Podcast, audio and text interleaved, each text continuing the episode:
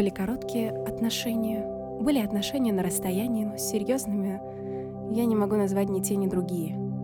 И взаимными, наверное, тоже. Оба раза бросали меня. И каждый раз вставал вопрос, что со мной не так. До 26 лет я очень много времени отдавала работе, и параллельно в моей семье одна за другой случались потери. Уходили бабушки, дедушки, папа. На личную жизнь у меня не оставалось ни времени, ни ресурсов. Мои первые, более-менее длительные отношения начались 27 лет и продлились полгода. В те времена все сидели в ЖЖ, там я познакомилась с молодым человеком, мы сошлись на интересе к фотографии, стали переписываться, потом решили встретиться и начали тесно общаться. Мне тогда казалось, что мы были парой, хотя это не было оговорено. Поначалу мы много времени проводили вместе, но через пару месяцев я стала ощущать, что что-то не так. Человек стал реже писать, реже звонить, реже предлагать встретиться — я много раз пыталась обсудить наши отношения, но он отмахивался, а потом неожиданно предложил разойтись. Сказал, не надо сильно переживать. Нельзя потерять того, чего не имеешь. Этот разрыв был для меня болезненным. Два года я переживала из-за нескольких месяцев недоотношений и не могла забыть человека. Говорят, что лучшее лекарство от любви — новая любовь. Подруги уговаривали меня найти нового мужчину — но я наоборот закрылась. Потом все прошло. Я даже не заметила, как. Другие случились в 35. Это был мой самый яркий опыт романтических отношений. Но они были на расстоянии. С тем мужчиной я познакомилась в Тиндер. Он был родом из Франции, год провел в путешествии по миру и через Россию возвращался домой. В день нашей встречи он должен был уезжать из Москвы в Питер, а затем в Европу. Это было моментальное влечение к друг другу. Мы поняли, что просто так пообщаться и разойтись нельзя, хотя человек сразу сказал мне, что не может дать мне будущее. Он готовился эмигрировать на Тайвань, строить там карьеру и не собирался менять планы. В течение следующих полутора лет я три или четыре раза летала к нему во Францию – Последний раз мы увиделись перед его отъездом и попрощались. Это расставание было не таким болезненным, как первое. Мне было обидно, что так сложились обстоятельства, но отошла я намного быстрее. Мы еще пересекались какое-то время, а потом все сошло на нет. После этих отношений на расстоянии мое одиночество стало скорее осознанным. Еще в 30 лет у меня обнаружили серьезное врожденное заболевание печени – После 35 она стала усугубляться, печень начала расти, хирурги говорили о трансплантации. Я не рассказывала тому мужчине о своей болезни, и последствия были еще не так сильно заметны, но в 37 меня поставили в лист ожидания на пересадку печени. А когда ты в нем находишься, уезжать из города нельзя. Только на свой страх и риск. Донорская печень живет несколько часов – Тебе в любой момент могут позвонить и срочно вызвать на операцию. Наверное, не будь я в такой ситуации, я бы бросила все и улетела с ним, если бы он позвал. Но он не позвал. И я улететь не могла. За несколько последующих лет моя печень сильно увеличилась, из-за чего у меня деформировался живот. Я перестала смотреть на себя в зеркало. Стала прятать живот, носить одежду оверсайз, еще большой физический дискомфорт. Я не могла заниматься спортом, не могла лечь на живот, очень быстро уставала, скрывала свою болезнь от знакомых. В таком состоянии мне было тяжело даже подумать о том, чтобы пойти с кем-то на свидание. Было страшно. Казалось, что большинство мужчин нужны романтика, легкость, а не женщины с проблемами со здоровьем. В больнице я познакомилась с женщиной, у которой была похожая проблема. Она рассказала, как несколько раз мужчины на свидании, услышав ее заболевание, вставали и уходили. Именно этого я и боялась — быть отвергнутой. Поэтому ставила блоки. В июне этого года мне сделали операцию, я наконец выдохнула. Моя жизнь буквально разделилась на до и после. С меня как будто упала огромная гора. Не знаю, как сложится моя жизнь дальше, личная в том числе, но мне стало намного легче. И в будущее теперь я смотрю с оптимизмом. Недавно я задумалась, а что я чувствую, когда люблю? Что это за эмоция такая? У меня... У меня нет ответа. Может, кто-то нравится, но я не понимаю, люблю или нет. Я верю в любовь и очень хочу ее испытать сама, но пока вижу ее только у других. Например, у меня среди друзей есть пара, которая вместе уже 10 лет. Они не ссорятся, не спорят. Если есть разногласия, пытаются разговаривать. По прошествии стольких лет совместной жизни они до сих пор могут в любой момент подойти к друг другу, обнять и чмокнуть просто так. У моих родителей тоже были счастливые отношения. Они были дружескими, партнерскими, наверное, именно такими я себе их и представляла. Идеальные отношения — это соратничество. Конечно, не всегда было просто. У папы были проблемы с алкоголем, и маме приходилось его спасать. Я видела примеры, когда женщина в отношениях оказывалась сильно зависимой от мужчины в эмоциональном плане. Видела примеры, когда женщина вкладывалась в брак, а мужчина оставался в стороне. Брак для него был просто очередной галочкой в списке планов на жизнь. В такие отношения попадать не хочется. Еще думаю, в отношениях обязательно должно оставаться свое дело. И, конечно же, вы должны быть готовы разговаривать, слушать друг друга и работать над отношениями. Одна моя бабушка, когда была жива, часто говорила, «Ну когда же замуж? Ну какая же ты замечательная! Ну почему они слепые все?» А так никто не давит. Могут пожалеть разве что. Но я ощущаю сильное давление от самой себя, когда прихожу в социальные учреждения, где мне нужно сказать или указать в анкете, что я не замужем, у меня внутри все сжимается – Опять же, никто из сотрудников на меня косо не смотрит, но мне самой неприятно. Как будто не выполнила какую-то программу. Все, что с детства смотрели и читали, говорило о том, что женщина должна быть счастливая только в браке. Но сейчас представление о конструкции семьи меняется.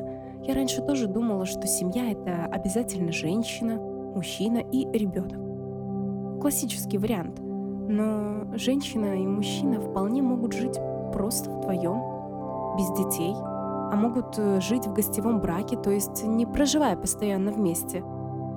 Еще, например, э, бостонский брак, когда две женщины не в отношениях решают жить вместе, просто потому что дешевле и удобнее. Наконец, в статусе сингл тоже можно счастливо жить, общаться с друзьями, путешествовать, ходить на свидания. Вообще, многое сейчас меняется – если бы в мои 20 лет у меня был психолог, были инстаграм-каналы про принятие себя, если бы так же много говорили о феминизме, бодипозитиве, как сейчас, то моя жизнь совершенно точно сложилась бы по-другому. Раньше я просто ненавидела одиночество. У моей классной руководительницы, например, не было мужа и детей. И как раз спустя много лет после окончания школы я увидела, как она по-прежнему в одиночестве – гулять со своими собаками. У меня сердце сжалось. Я подумала, не дай бог встретить старость так же. Это был прямо страх. Я смотрела на знакомых, которые женились и выходили замуж, и постоянно спрашивала себя, что со мной не так? Почему меня этого нет? Был период, когда я даже не могла смотреть фильмы про любовь. Не могла смотреть на счастливые парочки на улицах. Было неприятно и даже болезненно. Сейчас я воспринимаю одиночество иначе. Полностью принять его мне по-прежнему сложно, но для начала я начала работать над собой. Прошла терапию, стала учиться путешествовать одна. Я не считаю одиноких людей какими-то неполноценными. Это их выбор, но точно не мой. Просто так складываются обстоятельства. Мне важно разделить свою жизнь с кем-то, и я надеюсь, что у меня все-таки еще будет большая семья, дом, сад, кошка и собака.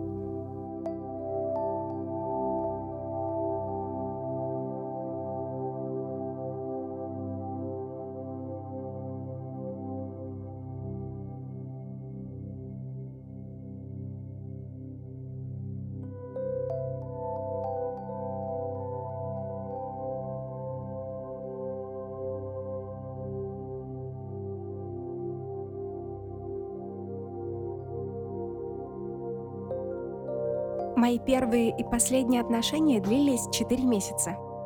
Мне тогда было 17 лет, я только поступила в университет. Он высокий брюнет с обаятельной улыбкой, гитарист, фотограф, ну просто мечта всех девочек. Первое время все было прекрасно.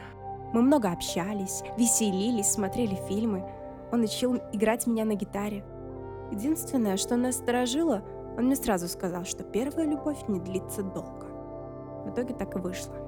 Через пару месяцев я стала замечать, что парень на самом деле занудный. Ноет по любому поводу, а я не люблю таких. Мне перестало быть с ним интересно. При встрече чаще молчали. У меня падала успеваемость, и я постоянно была подавлена. Он еще переделать меня пытался.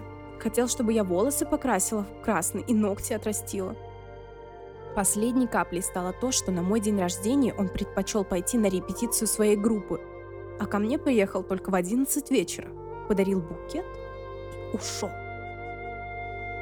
Где-то через неделю этого я поняла, что больше так не могу, и предложила расстаться. Никакой эмоции у него это не вызвало. Мы решили остаться друзьями. Даже фотосессию устраивали мне через неделю после расставания. А потом меня накрыло. Две недели я ревела в подушку. Никуда, кроме занятий, не ходила. Писала ему, звонила, умоляла начать все сначала. Спасибо ему. Он решил выдержать дистанцию. Сказал, что нужно перетерпеть, и все пройдет. Мы вследствие еще пересекались несколько раз, и окончательно опустила меня только через три года. Мои подружки решили организовать нам с ним встречу. Позвонили ему, попросили приехать, а сами ушли. В итоге мы с ним посидели, поболтали о чем-то, а на утро разошлись. Я поняла, что больше к этому человеку эмоций нет. С тех пор романтические интересы у меня еще пару раз появлялись, но ни во что серьезное не перетекали. Ни моя мама, ни бабушка не были счастливы замужем.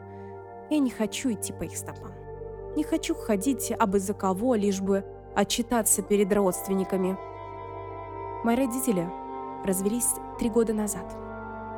Я их заставила. Они постоянно скандалили. Отец доводил маму до того, что она чуть не кидалась на него с ножом. В какой-то момент я поняла, что еще немного, и кто-то кого-то закопает.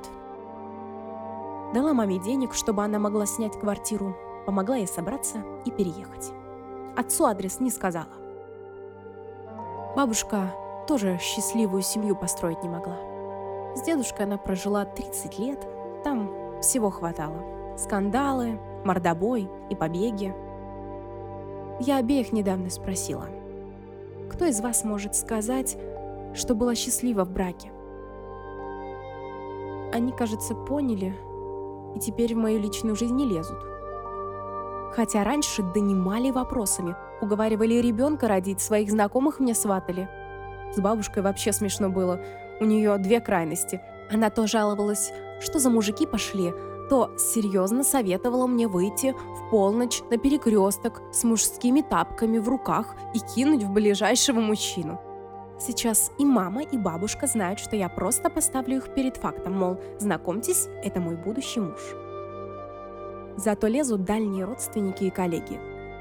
Был один неприятный момент года три назад. Мы хоронили моего дядю. Я стояла со своей младшей племянницей на руках, ей полтора месяца всего. В этот момент ко мне подошел один из двоюродных братьев и сказал, «Ну вот осталось тебе только родить а то старородящий скоро станешь». Я ему ответила, что если бы не племянница на руках, то он сейчас от меня бы еще по шее получил. Заодно объяснила ему, что термина «старородящая» в медицине не существует. Нет в матке никакого таймера. Даже в 50 лет женщина будет мамой, и никто не может назвать ее старородящей. Новая женщина моего отца тоже как-то пыталась уговорить меня родить. Убеждала, что нормальных мужчин сейчас нет и рожать нужно от наиболее удачного, да поскорее. Коллеги долгое время на день рождения желали мне женского счастья. Однажды я не выдержала и спросила, что они понимают под этим. Сказали, что мне мужика хорошего найти надо и ребенка родить. Я ответила, отстаньте от моего влагалища. Я сама разберусь, кто туда входить и кто оттуда выходить будет. Отстали. Общество зациклено на социальных статусах. Многие вокруг думают, что если ты один, то с тобой однозначно что-то не так. Наши мамы, например, часто соревнуются. Вот моя замуж вышла, а моя тройню родила, а моя с мальчиком начала встречаться. А твоя? А моя одна. Ох, бедная. Коллеги-женщины часто говорят мне, «Ой, ты ничего не понимаешь, сначала замуж выйди». И как бы ты ни убеждала людей, что тебе хорошо одной, тебя не слышат. А мне действительно хорошо одной. Мне великолепно. Я зависима только от себя. Я ни перед кем не отчитываюсь. Мне всегда есть чем заняться. Хочу рисую, хочу читаю, хочу еду куда-нибудь отдыхать. Мне с собой интересно. Я никогда не боялась быть одна. Да, бывает такое, что мне хочется начать строить отношения уже хоть с кем-нибудь, но я понимаю, что я буду обманывать себя и через 20 лет пожалею. Я хочу партнерских отношений, в которых вы друг друга поддерживаете. Неужели мои друзья считают, что отношения должны быть с огоньком, что должен быть надрыв, а я его так не хочу? Я терпеть не могу эти реплики в духе Почему ты не взяла трубку? Где ты была? Почему ты со мной так разговариваешь? Я этого и дома наслушалась. Был период, когда мне казалось, что со мной и правда что-то не так. Что мне стоит измениться внешне, похудеть, и может тогда я обращу на себя внимание мужчин. Сейчас я считаю себя полностью сформированной личностью, психологически, физически и материально – и найти я хочу тоже сформированную личность, а не придаток, с которым мы соединимся и счастливо побежим под ручку по полю. Я знаю, что любовь есть. Я видела пример. Моя близкая подруга со своим будущим мужем вместе уже почти 10 лет, и у них прекрасные отношения. Я всем своим знакомым желаю, чтобы их мужчины и женщины смотрели на них так же, как парень моей подруги смотрит на нее – Любовь для меня, в первую очередь, это верность. Не думаю, что любовь возможна без преданности человеку. Еще и стимул меняться в лучшую сторону, создавать что-то новое, будь то семья или какое-то дело. Надеюсь, что когда-нибудь любовь встретится и мне. Я хочу посмотреть, насколько она будет отличаться от юношеской любви. Посмотреть, насколько я выросла как человек за эти годы.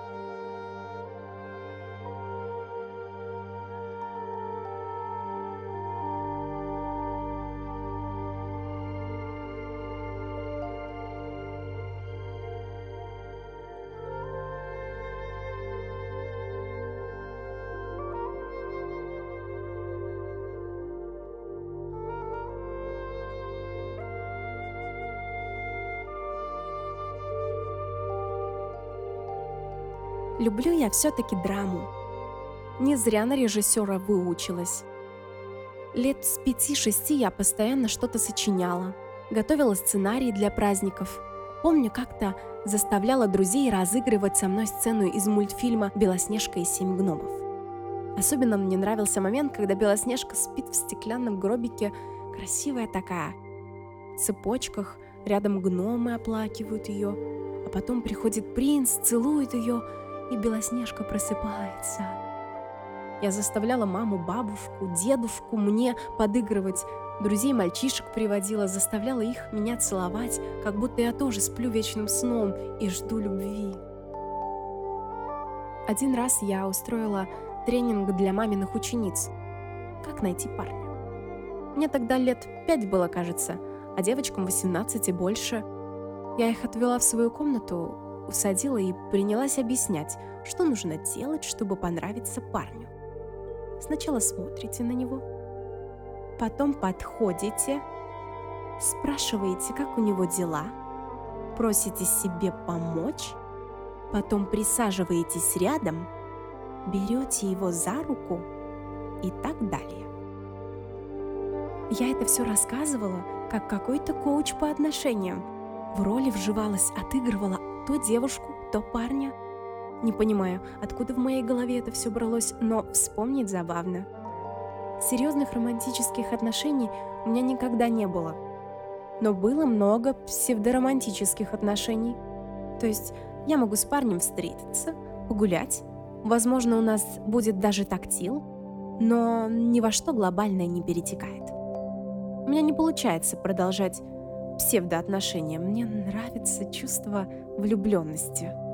Но я быстро понимаю, что это не тот человек, с которым я хочу быть. Это на месяц-другой. Самый яркий опыт был в 21 год. Хотя это даже псевдоотношениями назвать тяжело. Тогда я конкретно влюбилась в одного актера. Сначала я его несколько раз встретила на улице, а потом решила, что пора действовать, и пошла к нему на спектакль. Купила цветы, вложила туда записку, написала, куда и во сколько ему надо прийти. Про себя думала, интересно, придет или нет, поиграю в это.